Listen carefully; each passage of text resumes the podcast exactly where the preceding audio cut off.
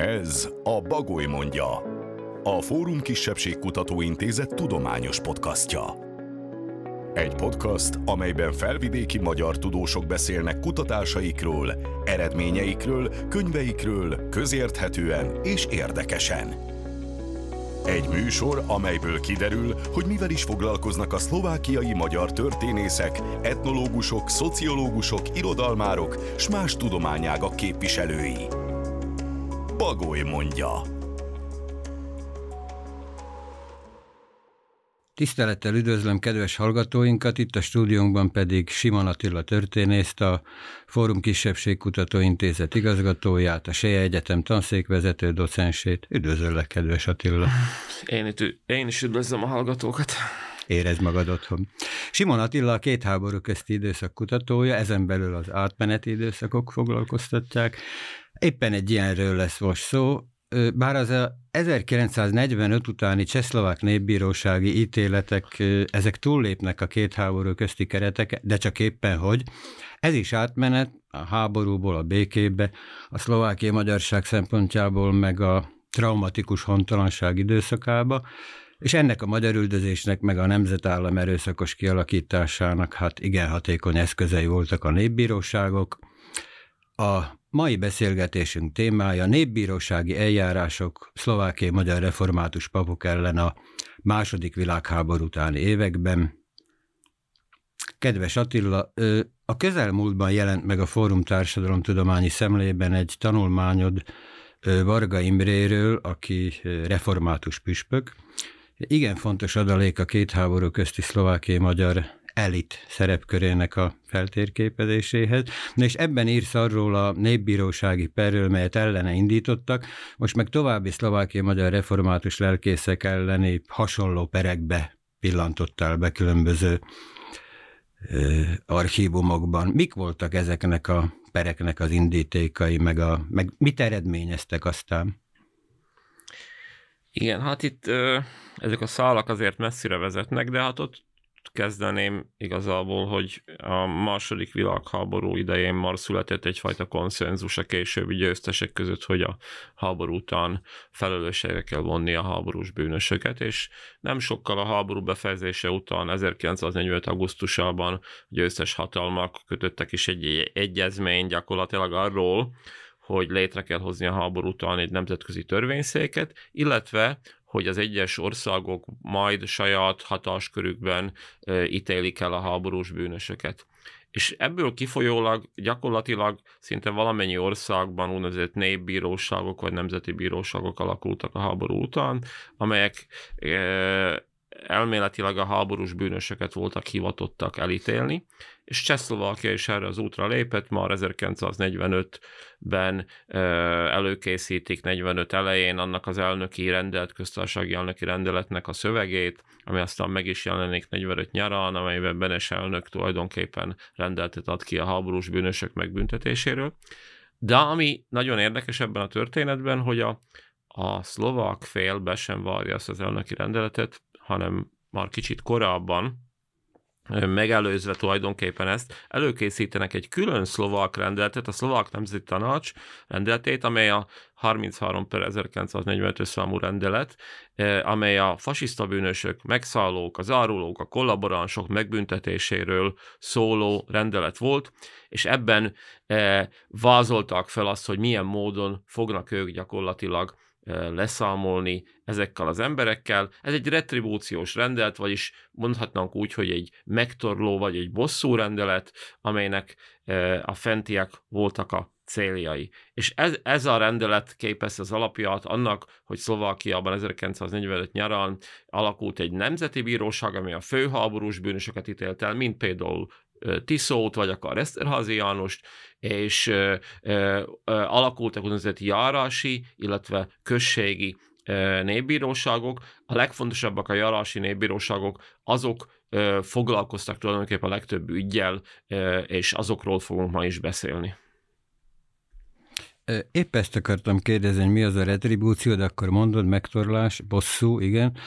Népbíróság, járási népbíróságok, És ezek szerint a mm, szlovák tervek szerint folytak is le, vagy voltak valami változások ezekben a népbíróság? Hogyan áll össze egy népbíróság? Kikből áll például? Bíróból? Igen, ez egy nagyon érdekes dolog, ugyanis a, a korabeli hatalmi viszonyok közepette tulajdonképpen itt Szlovákiában két partnak volt meghatározó szava, két part létezett, a kommunista part és a demokrata part és a kommunista partnak nagyon határozott célja az volt, hogy ezek a népbíróságokat lehetőleg minél inkább laicizálja, vagyis azt jelenti, hogy ne hivatásos, professzionális jogászok döntsenek, hanem a nép. Elméletileg ők azt szerették volna nyilvánvalóan, hogy az ő befolyásuk alatt álló emberek kerüljönek be ezekbe a népbíróságokba, és minél keves, kevésbé a jog betűi szerint sokkal inkább az ő politikai érdekeik szerint járjanak el. Ez bizonyos mértékig sikerült is nekik. Tehát a népbíróság az körülbelül úgy nézett ki, hogy volt minden népbíróságban egy elnöke. Na az elnöknek annak egyébként jogásznak kellett lennie, annak az tulajdonképpen ő volt a legfontosabb tagja, és volt öt ülnöke a szenátusnak, na ő nekik már nem kellett semmiféle jogi ismerettel rendelkezniük, az volt a fontos, hogy politikailag meg erkölcsileg megbízhatóak legyenek, uh-huh, ami igen. tulajdonképpen azt jelentette, hogy egyrészt, hogy szlovákok legyenek, nem lettek magyarok, nem lettek németek, és, és azok a pártok, akik nevezték őket, a kommunisták, demokraták, azok megbízzanak bennük, és ezen kívül volt egy vádló, és a vádlónak sem kellett bírónak vagy ügyésznek lenni, de nagyon gyakran egyébként ilyen előéletű embert választottak be, tehát nagyjából ők alkották a, azokat a népbíróságokat, amelyek aztán ítélkeztek gyakorlatilag a, az, a fölött a több ezer ember fölött, akik népbíróság elé kerültek. Ért. Itt azért még nekem benne fölmerült ez, hogy most akkor jó volt ez az összetétel, hogy egy képzett ember, ugye mondtad, hogy jogi végzettségű, meg, meg négy mondjuk laikus, vagy akár öt is, ez most bejött nekik a tervük, már mind a hatalomnak, vagy, vagy nem jött be? Tehát rontott a vádlottak helyzetén, hogy laikusok is voltak, vagy éppensége segített? Vagy mi segíthetett ott? Hát nyilvánvaló, hogy nem volt jó, hiszen, hogy így mondjam, megalpozott döntést nem hozhatnak olyan emberek, akik nem értenek a joghoz. Tehát ez, ez semmiképpen sem volt jó. Nyilvánvaló, hogy ha az a szándék érvényesül, amit ők akarnak, hogy ezek, ezek gyakorlatilag a, a bosszúnak az eszköze ezek a népbíróságok, ahol nem a jog számít, hanem a politikai akarat, hogy mit és kin akarunk megbosszulni, akkor ez a fennállás, fennállás jó, de, de a jog szempontjából nem volt jó. Még az a szerencse, hogy egyébként úgy néz ki, hogy a, a gyakorlatban a, a a szenátus elnöki szerepét betöltő bírók általában ki tudtak egyensúlyozni azt a szerepet, hogy ő, ő csak egyedül voltak joghoz értők, és nagyon gyakran az ő akaratuk érvényesült, és ezért van az, hogy, hogy noha a népbíróságok elé állított emberek, és gondolkozok mondjuk pontos számon, tehát körülbelül ilyen 20 ezer személy érintett gyakorlatilag a, a népbírósági perek, akik, akik konkrétan már bíróságra állítottak, hogy gyakorlatilag a, a, a 60%-ukat felmentették. Ez, ez nem, nem ez volt a szándéka egyébként a törvényalkotóknak, de egyszerűen a népbíróságok megkövetelték a, a vád benyújtóitól, tehát általában a, a Nemzetbiztonsági Testület tagjaitól, akik ilyen járási csendőrparancsnokoktól, akik a vádat benyújtottak, stb., hogy, vagy akik a feljelentést megtették, Igen. meg a vád, az ügyész is megkövetelte, hogy hozzanak bizonyítékokat. És úgy néz ki, hogy bár nyilvánvalóan nagyon sok per koncepciós per volt, a többségében érvényesült a joga, és nem ítélték el az embereket, ha nem volt valódi bizonyíték. Uh-huh, értem. És azt írod a tanulmányodba, hogy ez 45 júliusától 47 végéig zajlottak ezek a népbírósági perek. Két és fél évig működtek ezek a népbíróságok.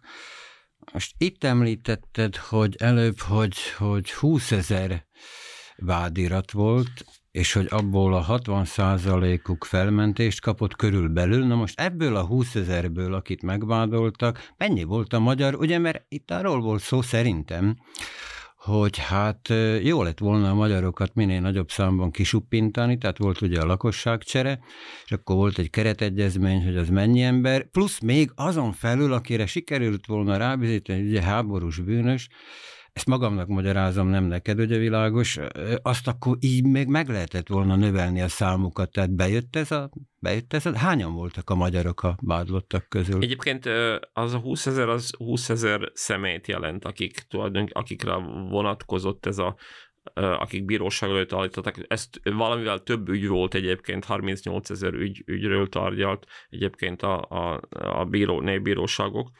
A, a magyarok képezték egyébként gyakorlatilag a bíróság elé kerülteknek a 67 at Uh-huh. Tehát ez egy jelentős arany, és akkor még nem beszélünk azokról, akik, akiket megvádoltak ugyan, de már az ügyész visszadobta, tehát hogyha ezeket is belevennénk, akkor én szerintem való 80% körül lenne a magyaroknak az aranya. Ugyanis azt kell látni, hogy nagyon sok esetben már az egész per elakadt, gyakorlatilag a feljelentésnél tömegesen jelentettek fel járási csendőrparancsnokok és mások magyarokat, néha egy egész falunyi embert egyszerre, 100 embert, 150 embert és így tovább, de nagyon gyakran ezek nem jutottak el a bíróságra, mert, mert még az ügyész is azt mondta, hát nincs semmi megalapozott. Az, hogy fasiz, uh-huh. fasizmus vágyával, az, az nem jelent semmit, tehát ahhoz valamiféle alapot kellene szolgáltatni, tehát nem jutottak el maguk a tárgyalásokig.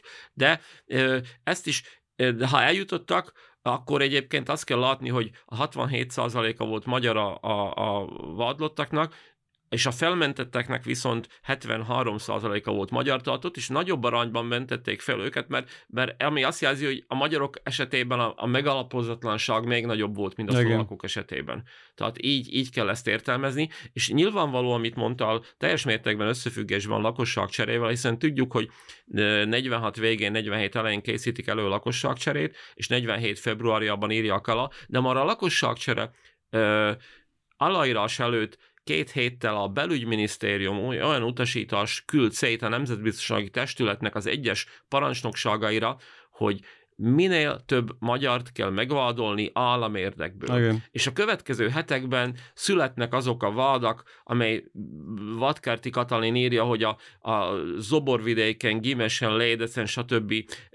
körül a, a, három falu, három ezer lakosából körülbelül ezret vádoltak meg, tulajdonképpen minden családfőt megvádoltak. Kassan volt olyan per, ahol 700 embert állítottak egyszerre e, bíróság elé ilyen vádak alapján. Tehát megpróbáltak, megpróbáltak minél több magyar háborús bűnös gyártani, hogy aztán minél többet be lehessen sorolni a lakosság cserébe, de gyakorlatilag ez egy sikertelen kísérlet mm. volt, mert pontosan ezeknél a tömeges pereknél, ahol tömegesen állították az embereket bíróság elé, ahol nem konkrét vádakkal, hanem ilyen általános vádakkal, a fasizmus vágyával, vagy hogy a magyar partot támogattak, vagy hogy, vagy hogy Magyarország érdekeit szolgáltak, ott általában ezek a perek elbuktak. Uh-huh. Uh-huh. Igen. Jó, tehát tömegesen, sommásan, fasisztázva, magyar pártnak volt a tagja, meg, meg ehhez hasonló. Na mondjuk ott volt azért egy kivétel, hogy a nyilas keresztes párt az már egy konkrét konkrét rossz pont volt, de ezek az általánosak, ezek nem jöttek no, be. ha már említetted, akkor ezt, ezt tisztázunk, hogy volt még egy gyengeség ennek az egész retribúciós törvénynek. Ha megnézzük a, a Csehországban érvényes törvényt, ami a köztársasági elnöki rendeleten alapult, igen. hogy sokkal konkrétabb vádpontokat sorakoztatott fel, aminek az lett az eredménye, hogy nagyobb hatékonysággal működtek azok a bíróságok, mint a szlovákiak, ahol sokkal általánosabb. Ezek az általános vádak, tehát mondok egy példát, Csehországban konkrétan kimondta a törvény, hogy aki például a szurételemet partagja volt, vagy a, a, a német náci partagja volt, az gyakorlatilag bűnt, az bűnt követett el. Szlovákiában olyan dolgok voltak benne, hogy fasizmus vágya, kollaboráció vágya, Magyarország támogatás, tehát nem voltak ennyire konkrézálva, amit ben ők azt gondoltak, hogy ez lesz az eredményes, mert itt sokkal több emberre rá lehet húzni a vizes lepedőt. De Igen. pontosan visszajára fordult, mert mivel ezek nem voltak konkrétan benne tételesen felsorolva, később kiderült, egyébként, hogy egyszerűen azzal a váddal, hogy például valaki az Egyesült Magyar Partagja volt, ami 38-ig működött, Igen. vagy például 38 után a, a magyar megújulás ö, ö, partjának tagja volt, azzal nem lehet senkit bíróság, nem lehet elítélni, mert ezek legitim partok Világos. voltak, legális. Tehát például az Egyesült Magyar Part legitim módon működött Csehszlovákiában. Tehát milyen alapon lehetne ezért elítélni, és ezért gyakorlatilag szinte mindenki, akinek ez volt a fő pontja, hogy partag volt, az gyakorlatilag megmenekült, őt nem tudtak elítélni. Igen, igen. Voltak viszont a konkrétumok, tehát nem csak az, amit Csehszlovákiában hoztak a benesék, hanem hanem konkrét konkrétumok, tehát egyes személyekre nem csak azt mondták, hogy ilyen-olyan pártnak volt a tagja, vagy fasiszta volt, vagy magyar volt, ugye, mert ilyen vád is volt, hogy magyarkodott, meg, meg ott volt az ünnepségem, meg fogadta hadsereget, ők ugye azt mondták, hogy a megszállót, Mik voltak ezek a konkrétumok? Mibe, mi, mi, mi volt az, amikor már nagyon hevesen védekezni kellett, sőt tanúkra volt szükség, sőt, sőt bizonyítékokra, ellenbizonyítékokra, amelyek miatt aztán mégiscsak sikerült mégis ö, elítélniük őket? Milyen konkrétum Jó, példák lehetnek itt? El, előbb nem reagáltam arra, mert említette a nyilas keresztes partot. Igen, kivétel volt a nyilas keresztes partot. Annak a gyakorlatilag a nyilas keresztes partban való működés, valaki nyilasként lépett fel, az azért elég volt az, hogy, hogy elítéljék őket. Azt gondolom, hogy általában a teljes joggal.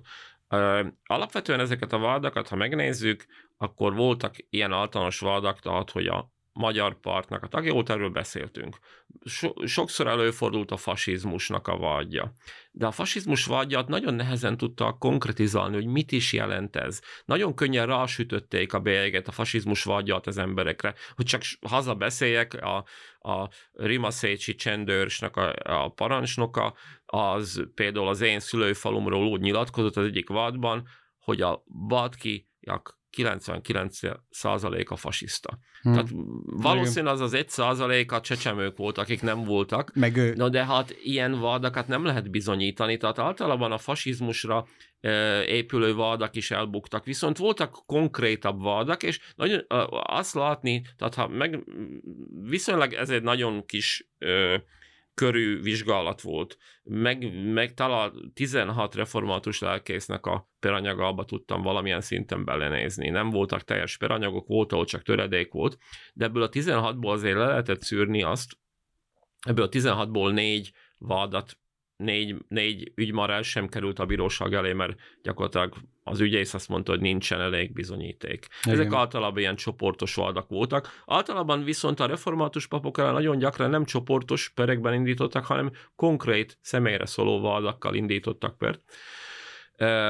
A négy el sem került, és további, ha jól emlékszem, öt esetben a 16-ból felmentő ítélet született, és hét esetben gyakorlatilag elítélő ítélet született, és majdnem minden esetben, ahol, ahol gyakorlatilag a bíróság bűnösnek mondta ki az illetőt, szerepelt 1938 a magyar bevonuló honvédeknek a mhm. fogadása, uh-huh. Igen. ami azért volt a református papok ellen jól alkalmazható, mert általában egy településen ki az, aki fogadja a bevonuló honvédeket és beszédet mondhat a református pap. És arra általában mindenki emlékszik.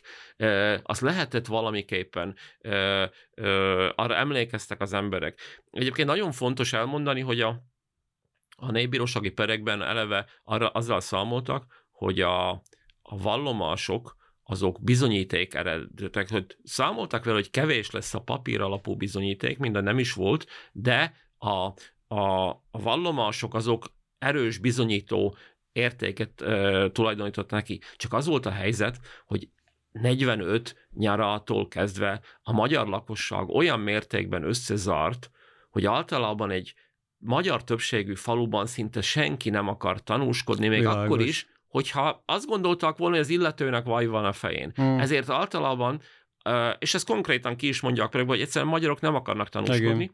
Általában valamiféle helyi szlovákokat kellett keresni, de ez nem volt egyszerű, hiszen, hiszen a, a magyar időkben, azokban a falvakban alig éltek szlovákok. Igen. Tehát nem volt könnyű a, a vádnak tanúkat találnia. De ha talál tanúkat, akkor nyilvánvalóan ezért volt fontos, hogy hogy legyen valamiféle írásba bizonyíték, és ha már 38-ról vagyunk, megint hazabeszélek, 1945-ben vád alá helyezik Szakal János hamvai református papot, aki, aki egyébként a háború idején még, vagy a háború elején még Batkában szolgált, és tudjuk róla, hogy ő 1938 ö, ö, novemberében Batkában ő mondott beszédet a bevonuló honvédek, ő fogadta, illetve aztán az első szabad március 15-én, 39. március 15-én szintén mondott egy beszédet, és hát az ő nagy ö, utólagos probléma az volt, hogy ezt a két beszédet egy füzetben ki is adta. Világos. Felejthetetlen napok címmel megjelent, nekem is megvan, nagyon sok mindenkinek a faluban megvan, és hát volt a bíróság kezében valami, Igen. amire amire hivatkozni lehetett. És gyakorlatilag ez alapján, a füzetecske alapján, bár ebben semmi nincs egyébként, nem talmad benne semmit, csak az örömét fejezi ki, hogy ismét magyarra lett ez a vidék és a falu, és így tovább. Ez alapján a Felejthetetlen Napok című füzetecskében lévő szövegek alapján őt egyébként három év büntetésre, részben kényszermunka el, táborban eltöltött büntetésre ítélték főbüntetésként. Tehát a 38-as, de a 38-as fogadtatás vagy ott volt mindenkinél, az, az általad említett elején Varga Imre esetében is, aki akkor ö, Rimaszombati református lelkész volt, és ez is érdekes dolog, a háború után, mikor bejönnek a szovjet csapatok, őt válasszák meg, vagy őt nevezik ki a szovjetek a helyi kommunisták javaslatára Rimaszombat első polgármesterévé, de ez csak addig tart ez a azt kell mondjam, pünkösdi királyság, amíg, amíg a szovjet csapatoktól át nem veszik az irányítást Igen. a szlo- szlovák nemzeti tanácsnak a küldöttje egy Andrei Kokos nevezetű, és rögtön lefogatja Varga Imrét, a Tiszolci kőfejtőbe küldik, munkatáborba, ott raboskodik, és utána vád alá helyezik, és az egyik legfontosabb vád ellene is, hogy 38. március 15-én, mind a Magyar Nemzeti Tanácsnak az elnöke, ő fogadta gyakorlatilag a magyar csapatokat és beszédet mondott, és aztán egyéb vadak is vannak ellene, kiderül mindenről, hogy nem alljak meg őket, sőt, gyakorlatilag Varga Imre segített olyan embereket, akik üldözöttek voltak, és de hát azért valamiért el kell ítélni, és ő kap gyakorlatilag egy ilyen szimbolikus büntetés, de, de nála is ez a 38 egy fővad, mint ahogy másoknál is egy fővad 38. Igen, így van. Hát így a műsoridónk felének túlján már, azért ezt még mindenképpen meg szeretném kérdezni, mert ez fontos szerintem, hogy végül is aztán bevált a számításuk, már mind a hatalom számítása ezekkel a népbírósági perekkel, sikerült csökkenteniük az itteni magyarok számát, vagy szerinted eh, mennyiben járult ez hozzá ahhoz, hogy akkor is kevesebben lettünk például ezekkel az elítélt emberekkel? Hát ez Hozott olyan ez valamit záró kérdésnek tűnik, de gondolom még nem záró kérdés. Dehogy azért mondom, gyorsan fölteszem, mert vannak kevésbé. Én azt gondolom, hogy nem valt be. Természetesen hát hogyha ezeknek a pereknek az volt az egyik célja, hogy csökkentse a magyarok számát, akkor nem valt be, mert a perek által nem csökkent a magyarok száma. De ha azt nézzük, hogy mit jelenthetett ez konkrét személyek számára meghurcoltatást, Igen. életre szóló meghurcoltatás, munkatábort, elítélést, jelenthette egy közösségnek a megfélemlítését, Igen, hiszen világos. a református lelkészek, ha konkrétan örök beszélünk, egy, egy közösségnek voltak tulajdonképpen a szimbólumai, a saját azzal, amit képviseltek. Tehát ezek nyilvánvalóan volt nekik hatásuk abban az adott, az adott időszakban, és hát ö, azt is el kell mondani, hogyha mondjuk egy per felmentéssel is zárult, az még nem jelentett happy endet. Nézzük Igen. meg Szabó Béla pozsonyi református lelkész esetét, akit egy, akit egy csoportos perben próbálnak elítélni, és hát őt is ilyen fasizmus vágyával, és olyanokat írnak vele peranyagba, hogy magyar iskolába tanítatja gyerekeit, meg magyarul prédikál, és így tovább, tehát hogy megrögzött magyar tulajdonképpen, de nem tudnak semmi konkrét vádat ellene felhozni, ezért felmentik, de gyakorlatilag egy éven belül ő már kénytelen elhagyni Pozsonyt, mert közben meg akarják tiltani a magyar nyelvű istentiszteletet, és Vargennek ellenáll, és gyakorlatilag olyan fenyegetés kap a hatalom részéről, hogy ha nem távozik el, akkor kiadják az oroszoknak, és akkor, akkor ö, rosszabbul is járhat, hogy kénytelen gyakorlatilag elmenni. Mint ahogy van ö, ugyanígy más példánk arra is, ha, emléksz, ha jól emlékszem, az alsó szecsei plébános ö, ö, egy székely nevezetű volt az, aki, akit szintén felmentettek a fasizmus vágya alól, de közben már felkerült a lakosság cserére kerülők listájára, és aztán kénytelen volt Magyarországra átköltözni, ahol egyébként ez megint érdekes, ezek a történetek nagyon érdekesek. 1956-ban 56-os szerepe miatt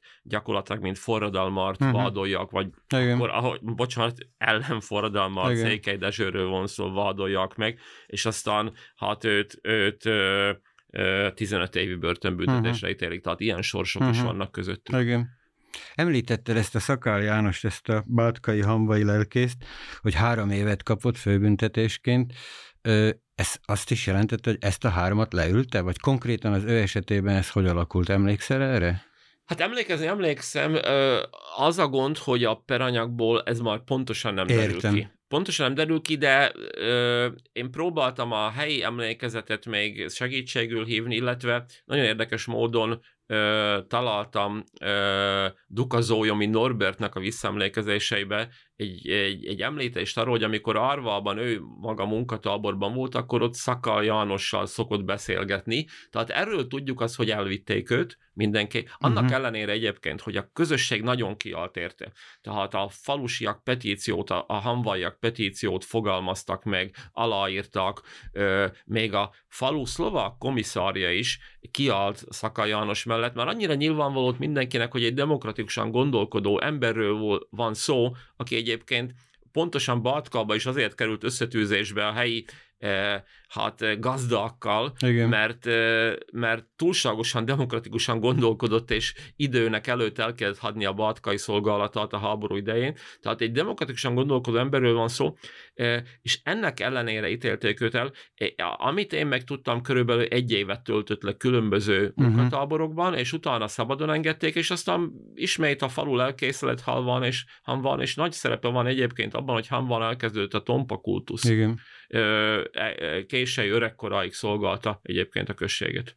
Értem. Én is így gondoltam, tehát, hogy akit elítélnek, vagy akár még felmentenek is, az nem biztos, hogy ő járt a legrosszabbul, hiszen volt olyan, akit elítéltek, és aztán később továbbra is, továbbra is retorziók érték, sőt egész súlyosak, ki kellett vándorolnia, stb. stb. Konkrétan egyébként a legsúlyosabb ítélet az, az ez a Szakál János volt, ez a Bátkai Hamvai, a három év, vagy volt ennél súlyosabb ítélet is, amit a szlovák népbíróságok magyar... Amit, amit én találtam a most, itt most igen, csak református igen, beszélünk, igen. a 16 ügyből, amit én találtam, igen. a legsősabb, a legsősabb, a legsősabb ítélet az nem, nem a Szaka Jánosé volt, hanem hanem segíts nekem, igen, Kur Géza igen. csicsói lelkészé volt. Őt igen. egyébként a távol létében tíz évre ítélték. Ez tíz egy nagyon évre. komoly, ez nagyon komoly ítélet. Kurgézáról azt kell tudni, hogy egy nagyon jeles alakja volt a szlovenszkói magyar közéletnek, hiszen ő, ő nem csak lelkész volt, hanem kutató is volt, aki, aki 32-ben kiadott egy könyvet a kolozsnémai Füsi meg Csicsói református gyülekezet történetéről, foglalkozott csehszlovák-magyar református kapcsolatokkal is, és más dolgokkal is foglalkozott, és őt gyakorlatilag azzal a váddal ítélték el, hogy együttműködött a fasiszta megszállókkal és segítette azokat. Ismét gyakorlatilag semmiféle más a vádnak bizonyítéka nem volt, mint két a környéken lakó, a környékbeli tanyákon lakó, oda települt telepes szlovák telepesnek a vallomása, akik megvádoltak fasizmussal őt. Most ez alapján elítélték a távollétében tíz évre. Viszont ami nagyon érdekes az ő esetében, hogy feltetjük a kérdést, hogy miért a távollétében. Azért, ugyanis ő a visszavonuló német csapatokkal együtt elment. E, ott hagyta a közösségét, Igen. ami már önmagában érdekes, mert általában a, a lelkész nem hagyja ott a közösségét. Ha nincs rá nagyon komoly oka. Ő elment, aztán az Egyesült Államokban telepedett le, és ott hát elég kétes ö, ö, dolgokkal kezdett foglalkozni, tehát tudományos szempontból egyébként az etruszk magyar rokonságnak Igen. volt az egyik úttörője, vagy elméletnek az úttörője. De az a lényeg, hogy ez már felt, feltételezés, hogy miért kellett neki elmenni. És ha megnézzük a falunak az emlékezetét, kiderül, hogy a falu emlékezetében benne vannak olyan dolgok, hogy ő már a háború vége előtt nyilas egyenruhába jarkalt a faluban. E, illetve az is lehetséges, hogy szerepe volt a helyi leventék elhurcolásában, tehát valószínűleg ő okkal menekült el, uh-huh. mert volt valami, amit elkövetett. Igen. E, és én azt gondolom, hogy az ő esetében nem biztos, hogy teljesen megalapozatlanok a vádak. Noha azok alapján, amit a bíróság tudott, nem lehetett volna elítélni, tehát ilyen szempontból koncepciós per, de valójában az ő lelkismerete nem lehetett tiszta. Igen. Tehát ennyit igen. kurgéz arról. Ez kiderült a tanulmányodból, igen. Jó, említsünk meg gyorsan még azért egyet, a Kócámort, ugye Kurgéza Csicsó, Kócámor Csilizradvány, ő is olyan személy, akit a szlovákiai magyarok nyilvánvalóan ismernek. Ő hogy járt ezekben a perekben? Hát Kócámor nagyon érdekes, hiszen ő, tudjuk, hogy 1908-ban és 1912-ben, remélem jól mondom, a londoni, illetve a stokholmi olimpián Gerej vetésben Magyarországot képviselte, és, és a az utóbbin bronzérmet is szerzett, tehát egy olimpiai bronzérmes, aki aztán, aki aztán uh, itt volt lelkész, és aztán 24-ben viszont Csehszlovákiát képviselt olimpián. Tehát egy neves alak volt, és mégis gyakorlatilag megvádolja a köt, megint igazából olyan vádak alapján, aminek semmi alapja nem volt, már 1945-ben most pontosan nem emlékszem, hogy mikor, de 45 júliusában a helyi szlovak komisszár, mikor kineveznek a falu éle, élére egy szlovak komisszárt, gyakorlatilag letartóztatja a kölyt, elhurcolja a Komáromba, ahol internáló tábor van, ahol követtört, és 46 ö, ö, és őt gyakorlatilag bíróság elé állítják, és három hónapra ítélik el, megint mondva csinált vádakkal, de már ezt nem kell neki leülni, mert az internáló hmm. táborbetől sokkal többet, sokkal többet töltött el, Hát őt is sajnos az a sors sújtotta, hogy mire kiszabadult, gyakorlatilag már ott szerepelt a neve a lakosságcsere kijelöltek listán, és aztán át kellett neki települni Magyarországra, és Göd, Gödön élt még. Viszonylag sokáig, jól hiszem, 71-ben vagy 72-ben halt meg. Tehát egy, egy, egy viszonylag elfeledett alaki a szlovákia magyar közéletnek többet kell róla beszélni, hiszen kevés olimpiai bronzérmesünk van. Így van, így van. Hát és ő is a szellemi elithez tartozik, ezt kutatod, ezt vizsgálod, ezért is irányult a figyelmed ezekre a református lelkészekre.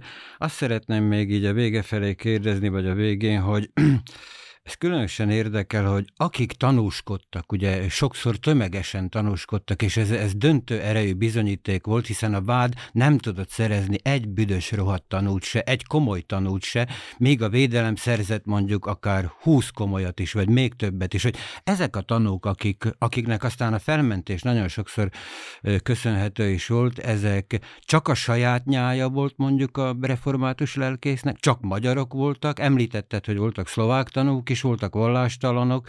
Ezek a szlovák tanúk mondjuk, vagy az indiferensek, mennyiben nyomtak alatban, szóval mennyire volt súlya a szavuknak? Tehát ö, nem pontos, ahogy mondod, mert hát a magyarok nem tanúskodtak. Épp azt próbáltam mondani, hogy összezart a közösség. Nem nagyon sikerült nekik tanúkat találniuk. Én a védelem szempontjából ja, mondom, a védelem, a védelem, a védelem érdekel. Igen, felsorakoztak természetesen, de de talán érdekes az, hogy a, és a szlovákok is felsorakoztak, mert hát ezek a lelkészek, ezek ott éltek, és valamit tettek a közösségért, és ezt látni kellett a, a, a józanul gondolkodó szlovákoknak is, és ezek az emberek, ezek értelmiségiek voltak. Voltak értelmiségi kapcsolatok a szlovákokkal is. És nem mindenki bolondult meg azokban az időkben, a, hogy így mondjam, a többség Igen. nemzetből sem, és voltak, akik partjukat fogtak, de hát nyilvánvaló azok, akik viszont tanúskodtak, azok nagyon sokszor kétes elemek voltak.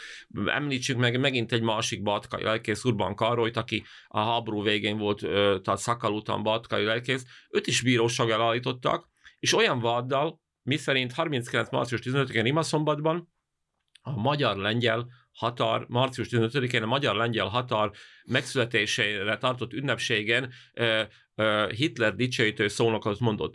Egy Durné nevezetű szlovak Borbé volt egyetlen egyelőri tanú, senki más nem tudtak szerezni egy olyan városból, aki tanúskodott volna arról, hogy egyáltalán beszélt Urban Karoly. Igen. Aztán a négy halasztás után felmentették, mert Durnit nem tudtak előkeríteni, mert valószínűleg egy kétes alakult, aki a háború után már elment ö, ö, gyakorlatilag Csehországba, és nem nagyon akart az igazságszolgáltatás ö, na, előtt megjelenni, ki tudja milyen okok miatt, és hát nyilvánvaló kiderült az, a végére, legalábbis számomra, hogy 39. március 5-én nyilvánvalóan nem a magyar-lengyel határ miatt tartottak ünnepséget a hanem a 48 miatt, Ugyanaznap alakult ki a magyar-lengyel határ Karpata térségében, de aznap még ezt nem lehetett tudni. Másrészt ott nem, nem Urban Karoly szónokolt, hanem Varga Imre, és ő sem mondott Hitler dicsőítő szöveget, tehát körülbelül ennyi, ez, erre épült egy vád, amely, amely egy évig foglalkoztatta, és egy évig okozott nagyon komoly problémát egy, egy rendes embernek egyébként, egy, egy református lelkésznek és a közösségeinek,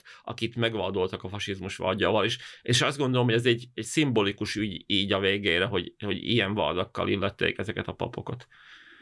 Hát igen, és akkor tulajdonképpen ez egész jó végszó is. Igen, sok dolog eszembe jutott még. Attila, kedves, most akkor vagy folytatjuk mi ezt a beszélgetést, vagy visszatérünk hozzá, de akkor ez egy végtelen történet lesz, mert eszembe jut olyan is, hogy nem csak a fennmaradt füzetkéik, naplóik, kiadványaik, azért a sajtóban is nyilván van visszhangja ennek, tehát hogy például aki ünnepi beszédet mondott és helyi potentátum volt, annak a beszéde megjelent a helyi sajtóban is nyilván. Tehát a helyi sajtót, hogyha lapozták, ha lett volna a népbíróságnak ideje, stb. stb., ezt azért felkutathatta volna az igazi komoly vádakat, ha komoly vádnak számított az, hogy örültek, hogy megint magyarok vagyunk, ugye már pedig ez komoly vád volt. Hát hidd el, hogy fellapoztak, ők, ők megnézték azokat a kiadványokat, amelyek magyar időn megjelentek, és próbáltak is alapozni, de ez, ebben a sajtóban általában nem hoztak le teljes beszédeket. Uh-huh. Egy falusi lelkész esetében biztos nem jöttek le, egy város esetében esetleg megjelent, de, de a korabeli lapok maximum annyit közöltek, hogy Varga Imre térek vissza, hogy,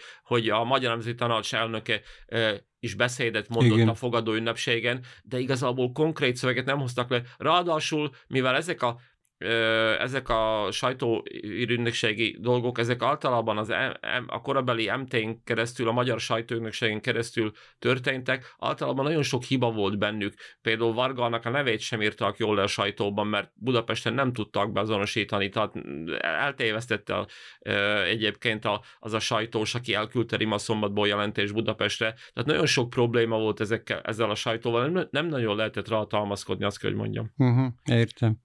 Attila kedves, hát nagyon szépen köszönöm, hogy befáradtál. Ha jól érezted magad, és itthon, otthon érezted magad, akkor, akkor nagy szeretettel várunk a Bagoly mondja Fórum Podcastben újra. Én nagyon szépen megköszönöm a tisztelt hallgatóinknak, nézőinknek, figyelőinknek a figyelmet, kövessék továbbra is figyelemmel a mi, mi podcastünket. Simon Attilával beszélgettünk a népbírósági eljárások, szlovákiai magyar református papok elleni eljárások második világháború utáni éveiről. Ez volt a mai napunk témája. Köszönöm még egyszer megtisztelő figyelmüket. Viszonthallásra, viszontlátásra. A Fórum Kisebbség Kutatóintézet tudományos podcastja a Bagoly mondja szólt. A podcastot a Kisebbségi Kulturális Alap támogatja. A következő részt két hét múlva hallhatják az Apple, a Google, a Spotify alkalmazásán, illetve a Fórum Intézet podcast oldalán.